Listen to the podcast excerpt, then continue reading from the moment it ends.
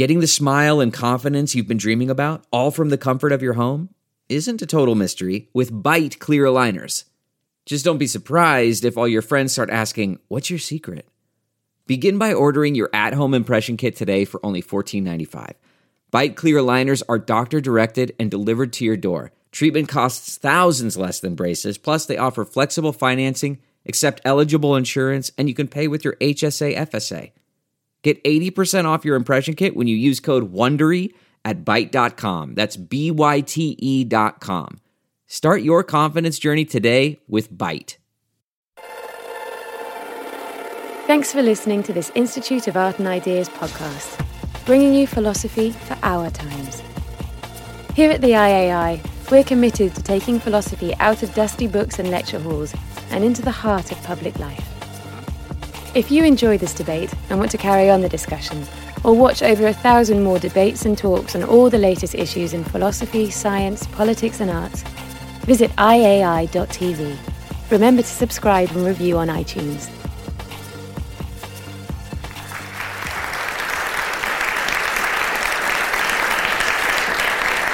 Good afternoon, ladies and gentlemen. Welcome to the Emperor's New Genes. Obviously, the debate is about genes, centering around the $3 billion Human Genome Project, which was set up to uncover the genetic causes of disease and much else, and was billed as groundbreaking at the time. However, there's the feeling that despite frequent positive newspaper headlines, some critics will argue that we've really not uncovered that much about diseases through the Genome Project. So, will it eventually prove useful, or are genes not the blueprint for life we'd imagined? That's the question before us. To discuss this, I have with me to my right Dennis Noble, Oxford professor, one of the pioneers of systems biology. Dennis developed the first viable mathematical model of the working heart. Was it as far back as 1960? It was. 1960, yes. And his books include The Music of Life, Biology Beyond the Genome, which I personally think is a wonderful book. And Dennis has a new book coming out at the end of the year, very exciting, from what he tells me.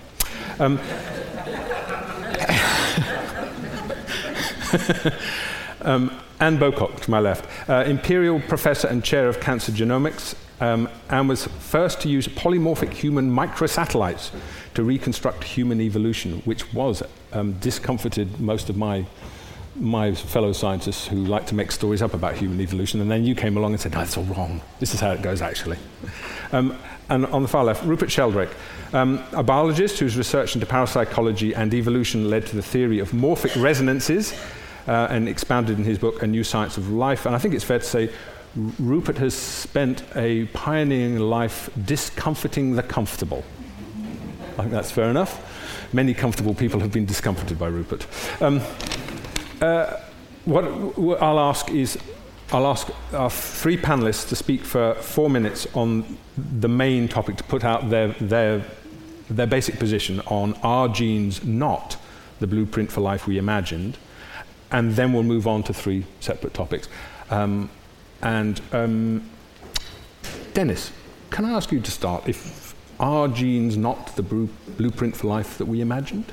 Yes, I want to start by saying one thing as a biological scientist, which I think is extremely important. We've all, as scientists, trying to understand living systems, benefited greatly from the sequencing of genomes, particularly the sequencing of different species. That has given us huge insights into evolutionary biology and many other aspects of biology. I don't question that in any way at all. What I do question is whether it was able to deliver in relation to healthcare. And we knew the reasons for that way back in 1957. When Conrad Waddington wrote a very important book called The Strategy of the Genes. He drew a diagram too. He had genes down here as little pegs. He had the phenotype up here, that is you and me, and then he correctly drew the diagram relating the two, which was a diagram which goes through extensive networks of interactions in those biochemical, cellular, tissue and organ pathways.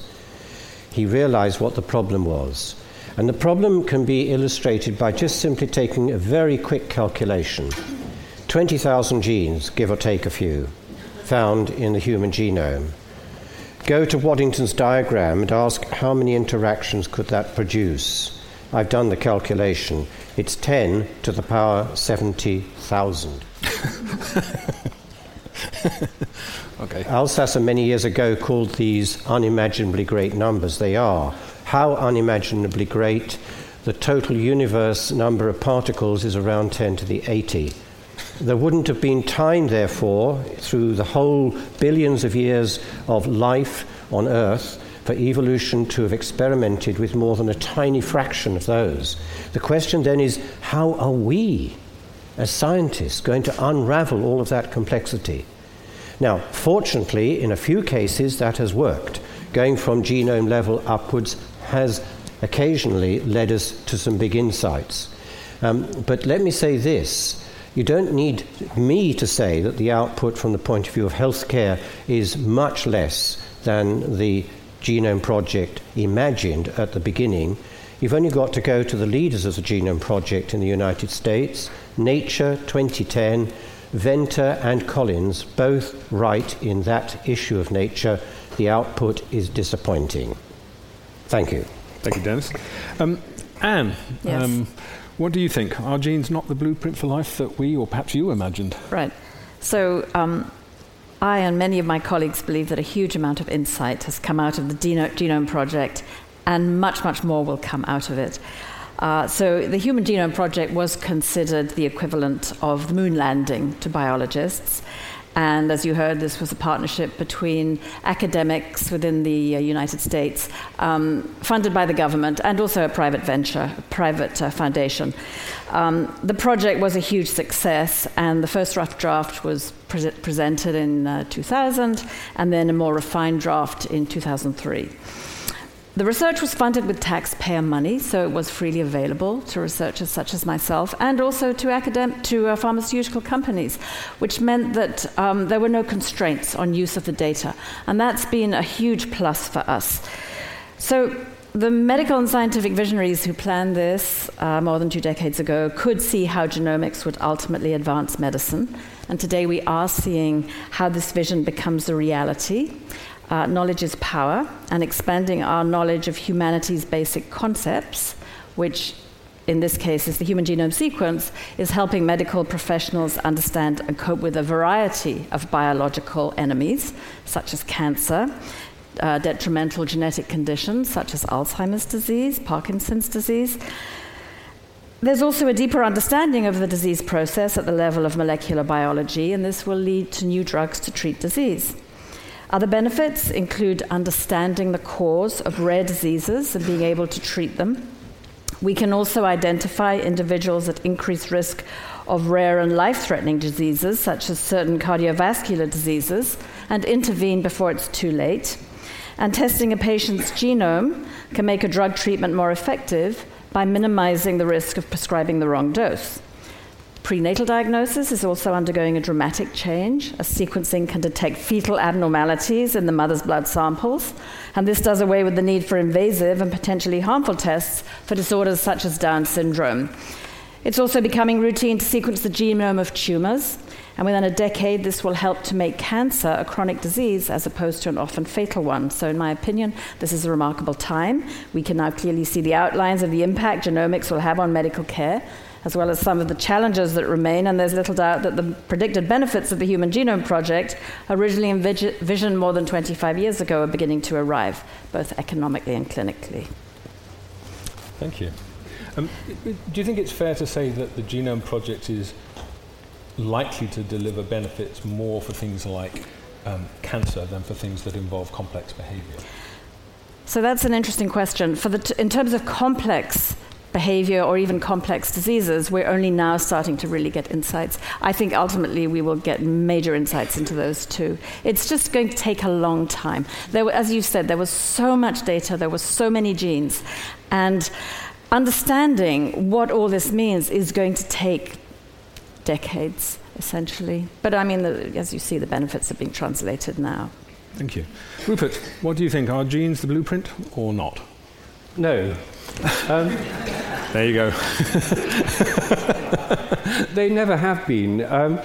I don't have any problem with the Genome Project. I think it gives us interesting and sometimes useful information. I sent off for a 23andMe £125 sequencing. I was hoping to announce the results here for myself. Unfortunately, they take 6 weeks, so I can't. So, not against it, but I just think what we have is a problem of enormous hype and a completely unrealistic expectation of it. When I was an undergraduate at Cambridge in 1963, not quite as long ago as the model of the heartbeat in 1960, I was reading biochemistry, and Francis Crick and Sidney Brenner invited 5 or 6 of us from the Part 2 biochemistry class to a series of evening seminars. They were grooming us to become molecular biologists. And basically they said, in 10 years we've solved the genome, we've got the structure of DNA, we've solved the genetic program, how it works, the coding thing. And basically, they said, the unsolved problems of biology are essentially development and consciousness. They haven't been solved yet because the people who have been working on them were not molecular biologists, nor were they very clever. They said, but we're going to solve them within 10 or 20 years. And, Brenner said, I'm taking development, and Crick said, I'm taking consciousness. And they invited us to join them. Well, I wasn't persuaded by them about the power of this. But the exaggeration of the role of genes, the selfish gene idea, for example, a gene for things with selfish replications, genetic programs, these are all vitalist fantasies, in my opinion. The problem with molecular biology is not that it's mechanistic, it's crypto-vitalist. And by attributing these selfish properties to genes or programs which are intelligently designed by human programmers, I think are fantasies projected onto genes. And I think they've led to an enormous distortion of priorities in biology. I do have a slight vested interest here because in 2009 I took part in a debate with Lewis Wolpert, who's a leading materialist and mechanist, at Cambridge at the Science Festival on the Nature of Life. And Lewis said, he said, it won't be long before, given the genome of a baby, of a fertilized egg, we'll be able to predict every detail of the ensuing child. And I said, Lewis, how long do you think that's going to take? I said, you said soon. I said, what, 10 years? He said, well, not 10 years, 20, no, well, maybe a century. And I said, well, that's a really, really long time. This is promissory materialism in an extreme form. I said, can we have, I bet you that it won't be possible even with a simpler organism within 20 years. And he said, well, I'm sure it will. So we have a wager. It was published in New Scientist. The one thing we could easily agree on was the stake. We wanted something that would increase in value over 20 years rather than decrease, like money. So it's a case of fine port. We paid half each. It's in the Wine Society vaults. So the wager is that by May the 1st, 2029, Wolpert said, given the fully sequenced genome of a fertilized egg, we'll be able to predict every detail of not a human, but at first he said, a chick. So I said, okay, Lewis, a chick. So then he rang me a week later and said, well, I've discovered a chick would be a bit too complicated. It'll have to be a frog. So I said, all right, a frog, a chick or a frog. And then after another week, he rang me and he said, I think even the frog's a bit too complicated. So it's going to have to be a nematode worm, Cenorhabditis elegans. And I said, well, that's a big step down. I said, well, if we're going to a millimetre-long worm, then at least we should spell out that to do this, you've got to predict the structure of every protein based on the primary structure of the protein, the sequence of amino acids, the three-folded-up structure. And he got back to me about a week. He said, can we just miss out the protein folding thing? I understand there's a bit of a problem predicting the tertiary structure of a protein from the primary structure. I said, yes, there is. I mean, that's the reason why this isn't going to work. And so he said, well, anyway, let's just leave it open. Can it be any organism? So the wager is by 2029, it should be possible to predict on the basis of the genome the structure of any organism, any multicellular organism. Well, that's the wager. And he left out epigenetics and all sorts of other things. well, by May the 1st, 2029, we'll find out who gets the case of port. Thank you, Rupert. And I can attest to the veracity of that, because I've heard it all from Wolpert's side as well. Slightly grumpier version, I have to say. So, since we're talking all about genes, I think let's given the fact that we've heard that genes really are, in some sense, the blueprint for life, and that they're not. Let's find out. Actually, James Watson said that right at the beginning. He said it's a template. Yes. Even then, right at the beginning, in 1953, he admitted it was a template, and I think that's the correct description. Okay, template. And as for Francis Crick, who said he was going to take consciousness, like 20-odd years later, he wrote a book in which he said, there isn't any. Well, the astonishing hypothesis was pretty astonishing. There just wasn't any. That's what happens when you leave scientists to find something important. After 20 years, they say there isn't any, don't worry. So anyway, what are genes and what do they do? Let's see if we can at least agree on what it is. So Anne, will you tell us what genes are and what they do? So to understand genes, you have to understand DNA. DNA is, of course, the molecule whose structure was elucidated by Jim Watson and Francis Crick. It forms a double helix. And what does DNA stand for? I spoke to a school last week, and I was advised to tell them that it stood for do not ask, but it actually stands for deoxyribonucleic acid. It's a very long, thin molecule. Every cell of our body has 2 meters of it. And it lies in every nucleus of our cell. And it's made up of 3 billion bases, which is the alphabet of DNA, and there's only 4 bases within that alphabet. So genes are like, genes lie on within DNA like beads on a string, and they're made up of different combinations of bases. So all the genes and the intervening DNA, we don't know what it does. It's called the genome, and you'll hear a lot about the genome, and that's what we talk about when we say we're going to sequence the genome.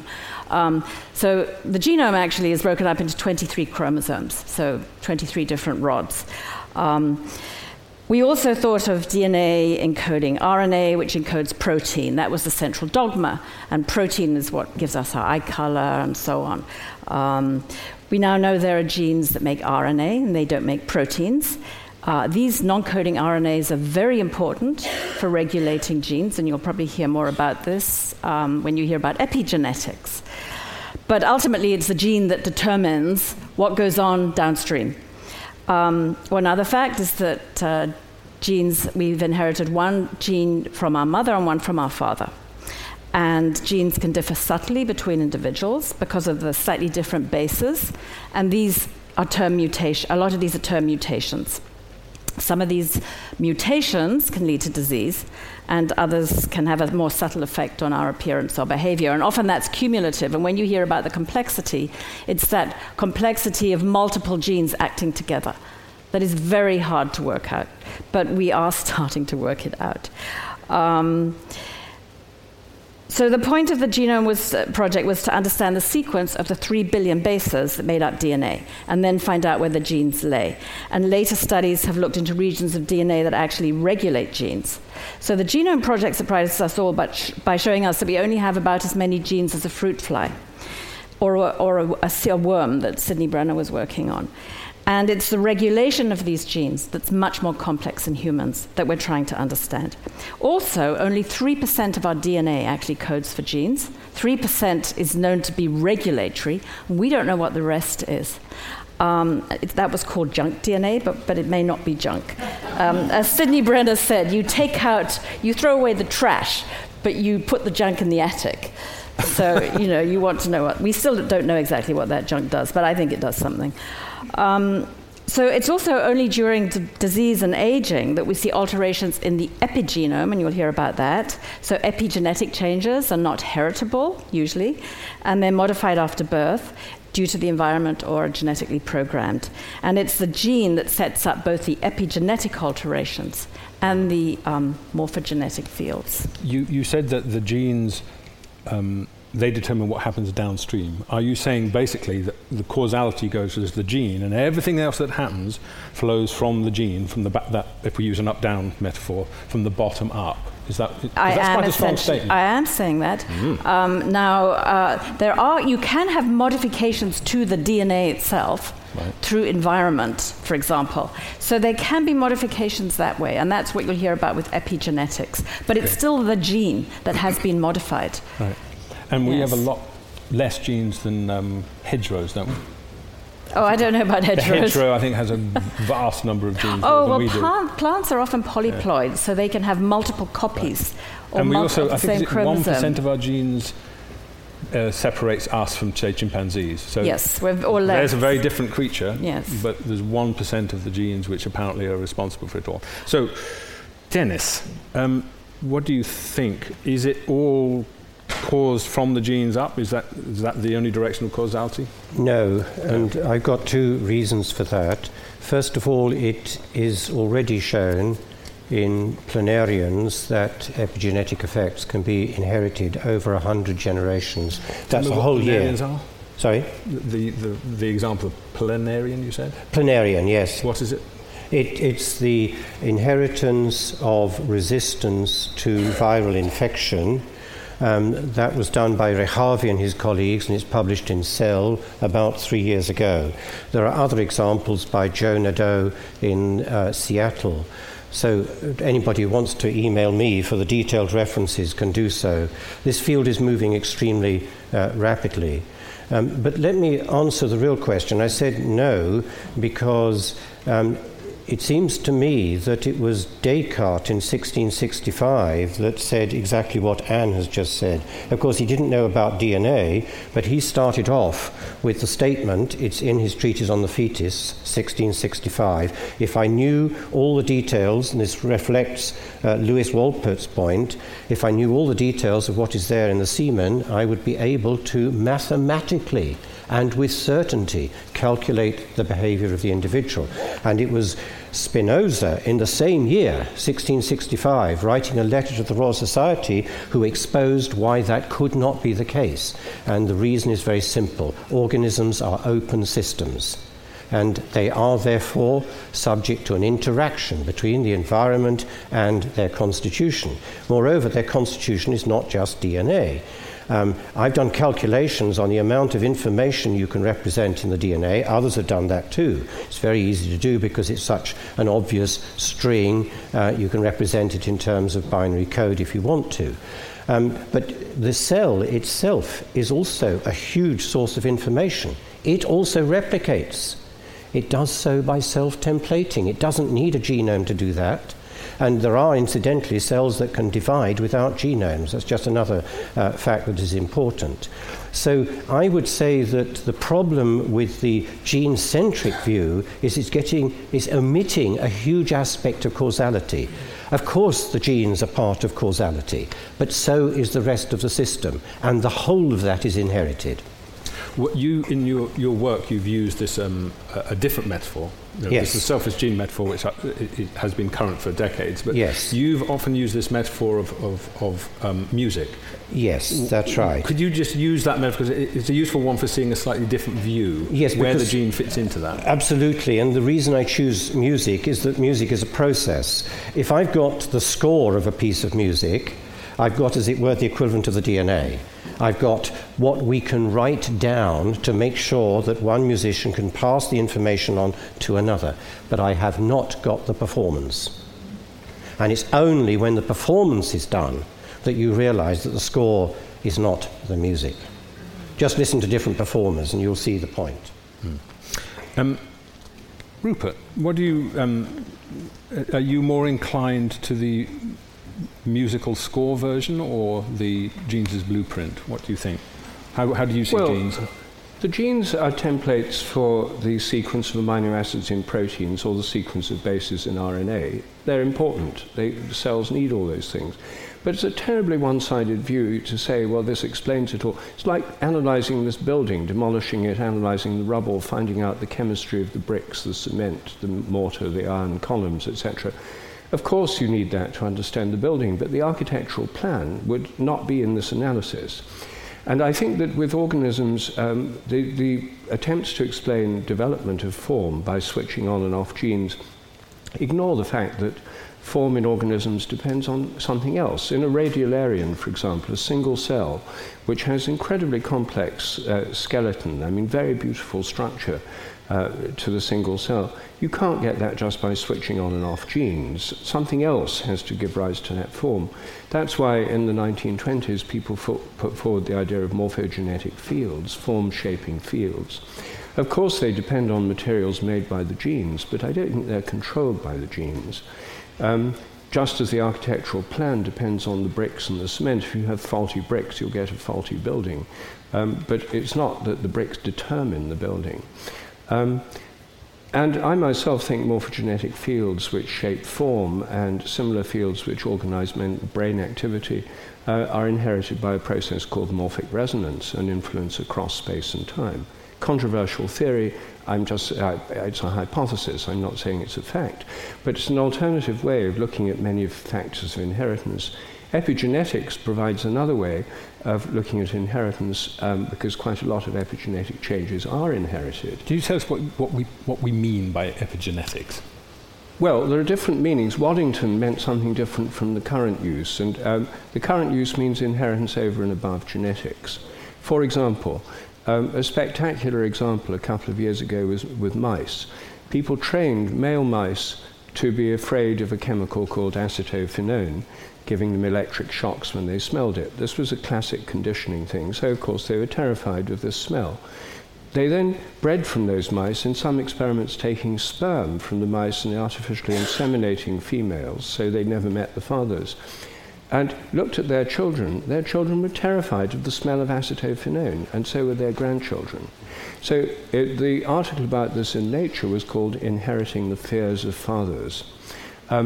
Something about the fear to this particular chemical stimulus had been inherited epigenetically rather than genetically. Standard neo-Darwinism would say you've got to have random mutations for fear of acetophenone selected by population genetics over many generations. That's not what happened, something quite different. Darwin himself believed in this inheritance of acquired characters, and Darwinism, properly so called, includes what we'd now call Lamarckian or epigenetic inheritance. It sort of gives rise to a much broader theory of evolution. So I think this is, the whole evolutionary theory is in turmoil at the moment, precisely because old-style simplistic genetic determinism is no longer tenable.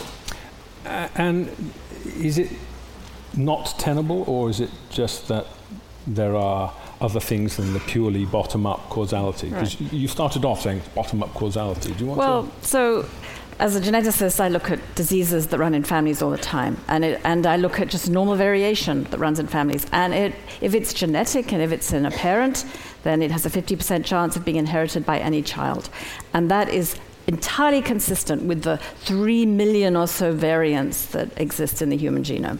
Now, there are these very interesting stories about epigenetic inheritance, and there are other stories too about children born to mothers or parents that were in famines in the war and how they have changes in the epigenetics of certain genes. And I find these stories absolutely fascinating, and we as geneticists try and explain them, but I think they're the exception rather than the rule.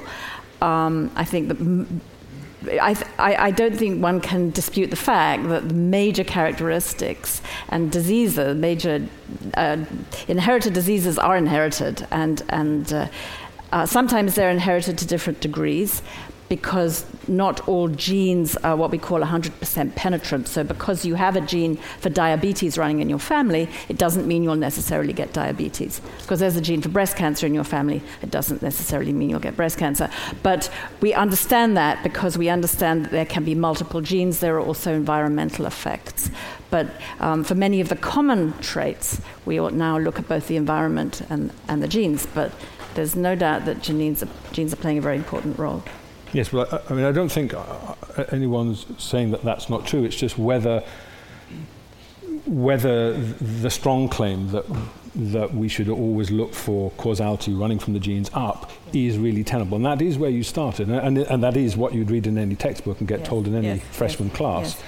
Do we need to move away from that? Is it unhelpful? I don't think we should be moving away from it. I think we have to consider other things going on, as an example you mentioned, which is very, very interesting. and is telling us something about the molecular biology often of the organism. Yes, I think, though, that the so-called missing heritability problem is really a serious problem. I mean, people thought that they'd be able to explain 80% of inheritance of most human characteristics.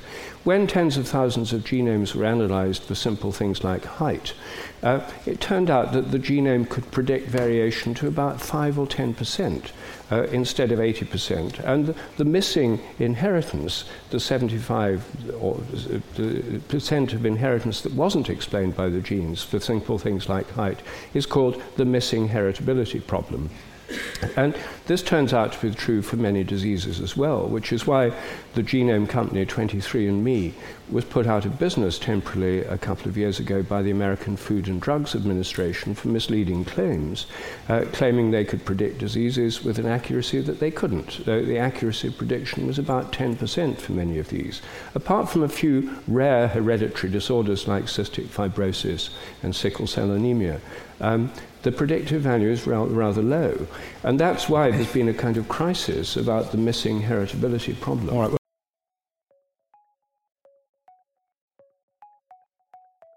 Do you want to hear more from the world's leading thinkers? If the answer to that question is yes, subscribe to iai.tv for unlimited access to thousands of debates, talks, articles, academy courses, and live events. Are you bored of the surface-level news, politics, sports, and entertainment coverage on your newsfeed? Go deeper. Get the philosophy behind the news and get the latest big ideas from the world's leading thinkers on subjects at the core of the human condition, life, the universe, and everything in between. It's free for the first month, and there's no commitment to pay, so subscribe now to understand the world beyond the surface level. Well, I tell you what, I can tell you want to take issue with that, but we shall do so in our second theme, which is, has the Genome Project been a failure? Which is a pretty strong question. I'm going to ask Dennis to go first and then come straight to you so that you can rebut these things that need to be rebutted. Dennis, do you think the Human Genome Project's been a failure? It's been a huge success for fundamental science, as I said at the very beginning. Those of us who depend in thinking about evolutionary biology and about physiological processes have benefited enormously from knowing that score, if we can call it that. That's certainly true. In terms of output, I debated with 23andMe about two and a half years ago. It's on a YouTube video. In my presence, the chief scientific officer of 23andMe was not prepared to make those predictions. And the reason is very simple. You will get much better prediction of your future diseases if you measure waist circumference, blood pressure, blood glucose levels, all the phenotype characteristics that you would get from a normal examination in a GP surgery. The predictability from that is about 70%. Just think about that. Don't spend your money on 23andMe. Well, you heard it here first. Anne. Okay. So... has it been a failure? No. Good. So I think we're talking about a lot of different things. The Genome Project has told us about the genes, and we can look at in individuals now with severe diseases, rare diseases, and ask, well, what's going on in these patients? So there are a lot of people that have diseases where the disease has never been diagnosed correctly, and there's some really interesting examples of that. A woman in a wheelchair from birth. No one knew what was wrong with her, and they sequenced her genome, and they found the cause, and they treated her with an easy drug. It was the drug available for Parkinson's disease, and now she's out of a wheelchair. So, and there's other examples too, twins who had these diseases from birth, chronic hyperactive disorders. They sequenced them. This is what we call exome sequencing, or sequencing their coding part of their genome. And they found a mutation in a rare protein that leads to changes in neurotransmitters. And so by giving them supplements for neurotransmitters, they again were able to treat these boys, and they're absolutely fine. So there are fantastic stories about rare diseases and how, and actually the UK government is spending a lot of money on sequencing rare diseases, and we're one of the first to do this. And this will, again, really help people with these really hard to diagnose, hard to treat diseases. So that, I think, is unequivocal. The issue that we're also talking about here is development. Now, as you heard, the development of the worm, it's a complex wiring diagram. The development of the human is much more complex. I think we underestimated how complex the wiring diagram was. And we are beginning to understand that wiring diagram, but that doesn't say that the project has been a failure because we underestimated the complexity. And then the other discussion we had is about height, or any what we call common disease, common phenotype being appearance. And that's what we're all, as geneticists, or many of us, trying to understand. So I work on a rare disease, on a common disease, psoriasis and psoriatic arthritis, as long as a lot of different cancers. And for years, we have tried to understand the basis of this disease. When we started off, we had no idea what was going on.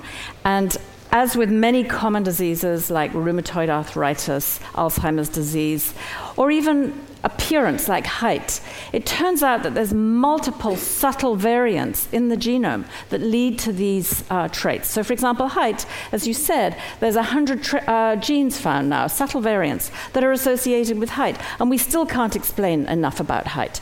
But we know within that genome that there are the variants that predict height, we just haven't identified them. The same is true with schizophrenia. You can look, people have done big studies now on schizophrenia cohorts, and estimated that within the genome data that's available, you can explain 80% of the predisposition to schizophrenia. We haven't identified it all yet because we need lots of cases, lots of computational power, but the tools are there to do it. The same with diabetes. It's estimated now that we understand 80% of the heritability of diabetes, using these approaches to look at these common variants that we all have in our genome. So I think, you know, we're talking about a lot of different things, but in order to understand all this, we had to understand the structure of the genome, and also the ramifications of this were that we started to understand all the variation. So there were other projects that spun off from the Genome Project. So the project to understand the variation, the project to understand the epigenetics, right, and so on. Is it not so much that the project has been a failure, but maybe there's been a slight failure of some of the more extravagant and hopeful claims that were made before we realised how complicated it was? Because, you know, it's certainly the case if your P53 gene is switched off, you're very likely, almost certain, to get cancer. There's a one-to-one relationship because you want your P53 gene to work, but then that maybe is not a good model for everything else about us. Is it a failure of expectation? Well, I think when the Genome Project was, people were trying to get money for it. They would, you know, the spin was, this will have a great impact on medicine. It's going to take time, and maybe it was oversold. Initially, because it's going to take a lot longer than I think the public. Okay, Rupert, you look like you... Yes, well, I mean, I think the Genome Project was grossly oversold. The history, of course, is that biologists wanted big science. They had physics envy. And physics has big projects like Star Wars, the Large Hadron Collider. And there was a debate in the 1980s about how biology can have big science. Yes. They had to have a project that would be worth billions to move biology from the status of a cottage industry to big science. And it had to be an idea simple enough to explain to Ronald Reagan. And thus, the Human Genome Project was born. And I've do you recognise this at all? So I've nothing against the Human Genome Project or any genome project. So laboratories now sequence genomes all the time. Biology is drowning in genome data. They don't know what to do with it. They keep hiring computer experts to try and deal with bioinformatics. They've got databases stuffed with this stuff. But my problem really, my gripe with it really, is a complete distortion of priorities. I mean, here we have, for example, in medicine, a huge proportion of our population are overweight and have diabetes, obesity and overweight. The whole world, it's a massive problem. This is a very common disease. And yet, because of this genome focus, the precision of control, the power that comes from sequencing genomes to generate data, Rare diseases get a lot of attention and expense and research. Common diseases like diabetes, the simplest facts about nutrition are still in dispute among nutritionists. This is a seriously backward science. So they're still saying cut down on fats, high carbs are good. Other people are saying no, carbs are all the problem, sugar and stuff. There's still debates going on right today among our leading nutritionists about the commonest of diseases, which has huge health implications. Genomics may or may not help us understand why more people become obese or not, but clearly the reason for it is to do with diets, junk food, etc., modern lifestyles, much more than genomics. And the solutions are not going to come from more investment in gene sequencing. They're going to come from changes in lifestyle and so on. But the emphasis within medicine on that kind of thing is very low compared with the enormous expense and sophistication of research on genomics. So I see it more as a problem of distorted priorities. In my own field, botany, plant development is where I started. There's no botany department left in Britain now. The last course in botany was in 2013. Bristol graduated the last group of botanists. They've now morphed into plant science departments, where they're primarily about molecular biology and genomics. Yeah. Well, most of the interest in botany is companies going out and trying to patent the gene that they find and saying, we own this now. Yes, it's all to do with, genomics has virtually taken over botany. As an article I read last week said, you can now get a first-class degree in plant sciences without being able to identify a single wildflower. So because the genomic, this molecular emphasis has taken over biology. So those of us who are not into that, it's not really that it's wrong, bad, it's just that it's an incredible distortion of priorities. That's the way I see it anyway. Shall we move on to our final theme, which is really just looking ahead? Do we need to look beyond genes to explain life and for the future of health? And I suppose, let's start with you, Rupert. I mean, I think it's fair to say that the most powerful metaphor that genetics has been operating in is still the selfish gene. And are we all familiar with the selfish gene? Okay, good, we don't have to go over it again. Do you think we need to move beyond that? Do we need to find leave that metaphor behind as it run its course? Do we have a better one? It was always a terrible metaphor. I mean, it sold lots of books, but it was never a good metaphor. Genes can't be selfish, they're just molecules. Dawkins himself said this is a metaphor, but the entire persuasive force of his rhetoric is from the vitalist nature of this metaphor. Vitalism is a heresy in biology that says that living organisms are truly alive as opposed to being inanimate machines. And in biology, the very worst thing you can call someone, like calling him a racist or a fascist, is a vitalist. And because living organisms are supposed to be inanimate machines that you can grow in factory farms and genetically engineer. We're supposed to be machines, lumbering robots, to use Richard Dawkins' vivid phrase. And the idea is these machines are programmed by selfish genes. Terrible metaphors, but nevertheless, this is the way. Vitalism was saying, no, there's something more about life. Now, personally, I'm not a vitalist. I think there is something more about life, but I think there's something more about chemistry and physics as well. That's the name for that position is holistic or organismic.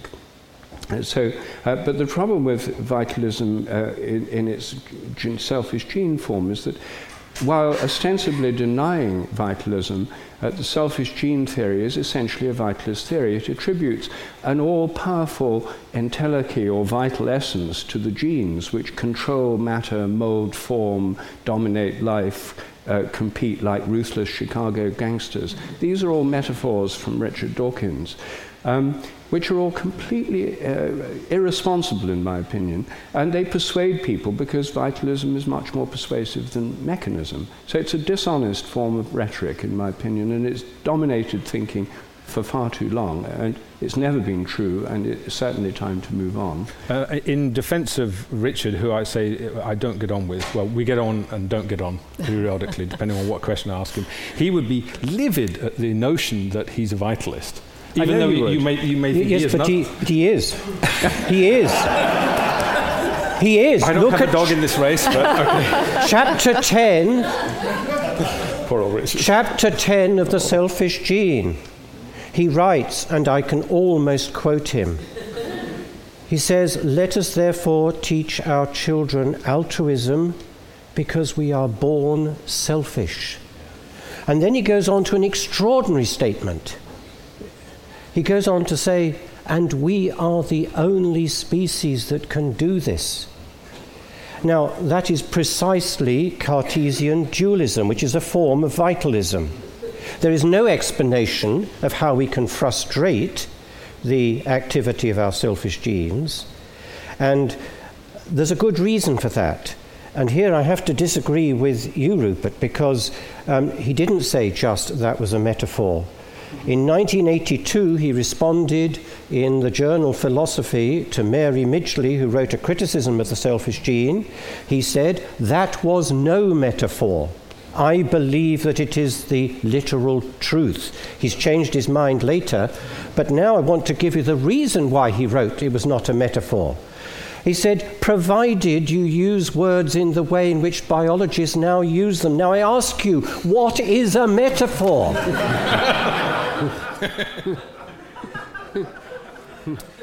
All right. Poor old Richard, he always gets it wrong. I'm not going to ask you to defend Richard. Right, I wouldn't anyway. No, I know. But do you think we need to move beyond the genes to explain life? So it's in terms of moving beyond what we already know. It was more. I was going to talk more about pragmatic issues. We need to establish. We need to get information of everybody. Every one of you and your children and grandchildren, the genomic information into some electronic medical record database. We have to be able to teach the doctors and the nurses how to interpret the information. I mean, that's what's critical right now. At Imperial, we're actually running courses on this because there is so much data, and it is very difficult for any of us to interpret the information right now. And the other issue is about drug targets. So just because you make a genetic discovery doesn't mean you have an easy target for a drug maker. But this knowledge does give pharmaceutical scientists something to work with, and it will have a major impact on that as well. So it's more pragmatic to me, and also the fact that we have a lot of big science now, as I said, and we do need more computational biologists. More and more of them are coming into our field to deal with the complexity of the information that we have. And there, ladies and gentlemen, I'm afraid we'll have to leave it because we're out of time. So it just remains to ask you if you would join me in thanking our panelists.